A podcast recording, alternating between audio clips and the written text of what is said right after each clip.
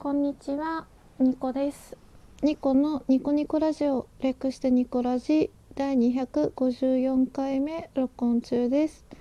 私のスマートフォンは今2020年4月30日15時42分を指しております。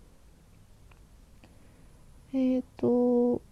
ストレッチしましょうか。今日のストレッチは体が硬い人はちょっと大変なので無理せず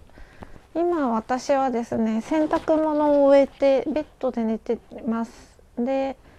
ちょっと下の方に下がって寝てますね。上の方にだいぶ余白がある感じですベッド。足はもうはみ出してます。そしたら両足をそのまま高く上げて手を使ってもいいのでお尻と腰をベッドから離してください。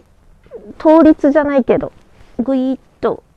足を高く上げてお尻と腰をベッドからまあ離して胸胸から一一直線に高く上げてる感じですね。でそのまま足を頭の方に倒してください。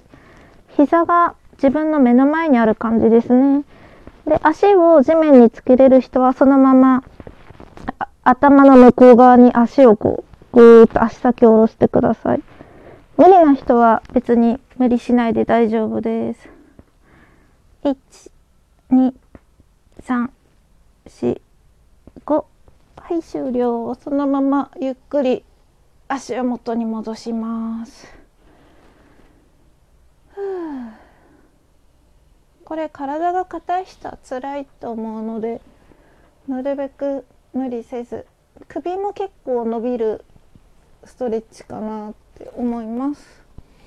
今日のトークなんですけどあのたくさん眠るのは変化の前触れみたいなちょっとスピリチュアルっぽい話をするします。ななぜそれをするかっていうと昨日ですね私夕方の4時まで寝てたんですよ。夜12時ぐらいに寝て起きたのが夕方の4時だったので約16時間ぐらい寝てるっていうね恐ろしい睡眠時間でまあもともとねロングスリーパーの気質というかロングスリーパーなのでまあ平均的に10時間ぐらいは寝てるんですけど、うん、昨日はちょっと久しぶりに12時間を超えるっていうなんかすごい寝たなってって思う日でした。なんか正直12時間ぐらい寝るのはね別に何とも思わないんですよね。いつもよりちょっとたくさん寝たなぐらいの 感覚ですね。うん。であのスピリチュアルな話の中でたくさん寝るのは変化を潜在意識が予知してて変化が起こる前に自分の体力とかを貯蓄するために体を寝かせるみたいな話を聞いたことがあってでまあ変化って自分の考え方とか自分の環境が変わったりとか、まあ、精神的に消耗したり、まあ、体力的に消耗したりするじゃないですか。それを潜在意識はもう未来が分かってて予知していてその変化に耐えうるためにわざと長時間体を寝かせる休ませる。なので長時間睡眠が結構続いた後は自分の環境が変わったり自分の考え方とか行動が変わったりするっていう風になんか言われてるというかそういう話を聞いたことがあってでこれに当てはまる出来事が私自身経験がありまして私は2019年の5月に、まあ、転職移住したんですよね。でもうすぐ1年経とうとしてるんですけどで2019年の冬ですね1月とかまあ2018年の12月から2019年の1月にかけて私土日毎日週毎週寝ててその睡眠時間が1 5 6時間とか20時間とか本当に土曜日は丸1日寝て終わるみたいな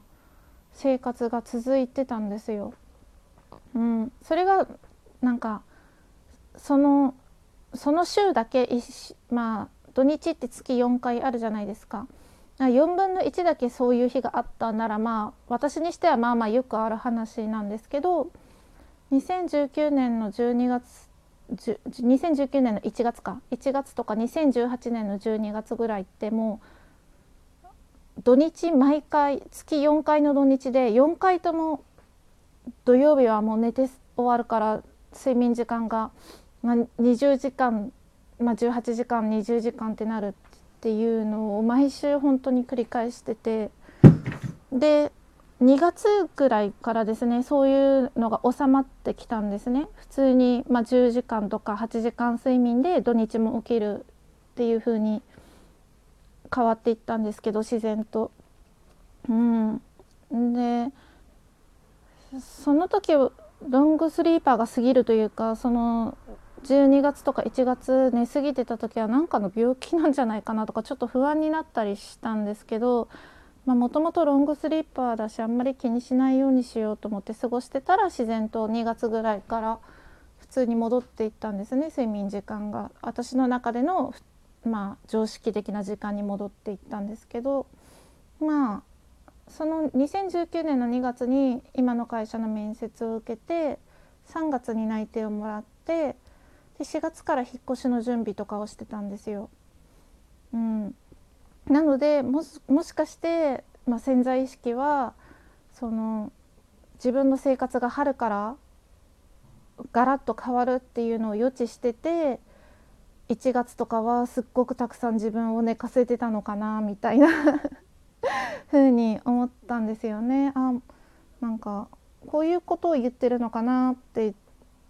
実体験に基づいて腑に落ちたというか、うん、でなんかそういうことがあったんですよね。うん、なのでなんかたくさん寝るのってなんとなく罪悪感が湧いたりするんですけどそういう経験もあってなんか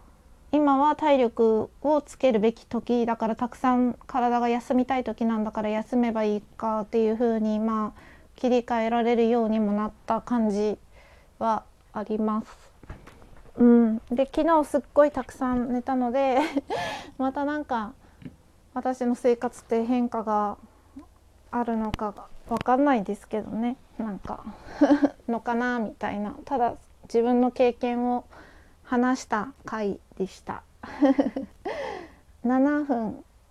か。まあ今日はこれくらいで終わりにしようと思います。最後までお付き合いいただいてありがとうございました。明日もまた配信予定なのでよかったら聞いていただけると嬉しいです。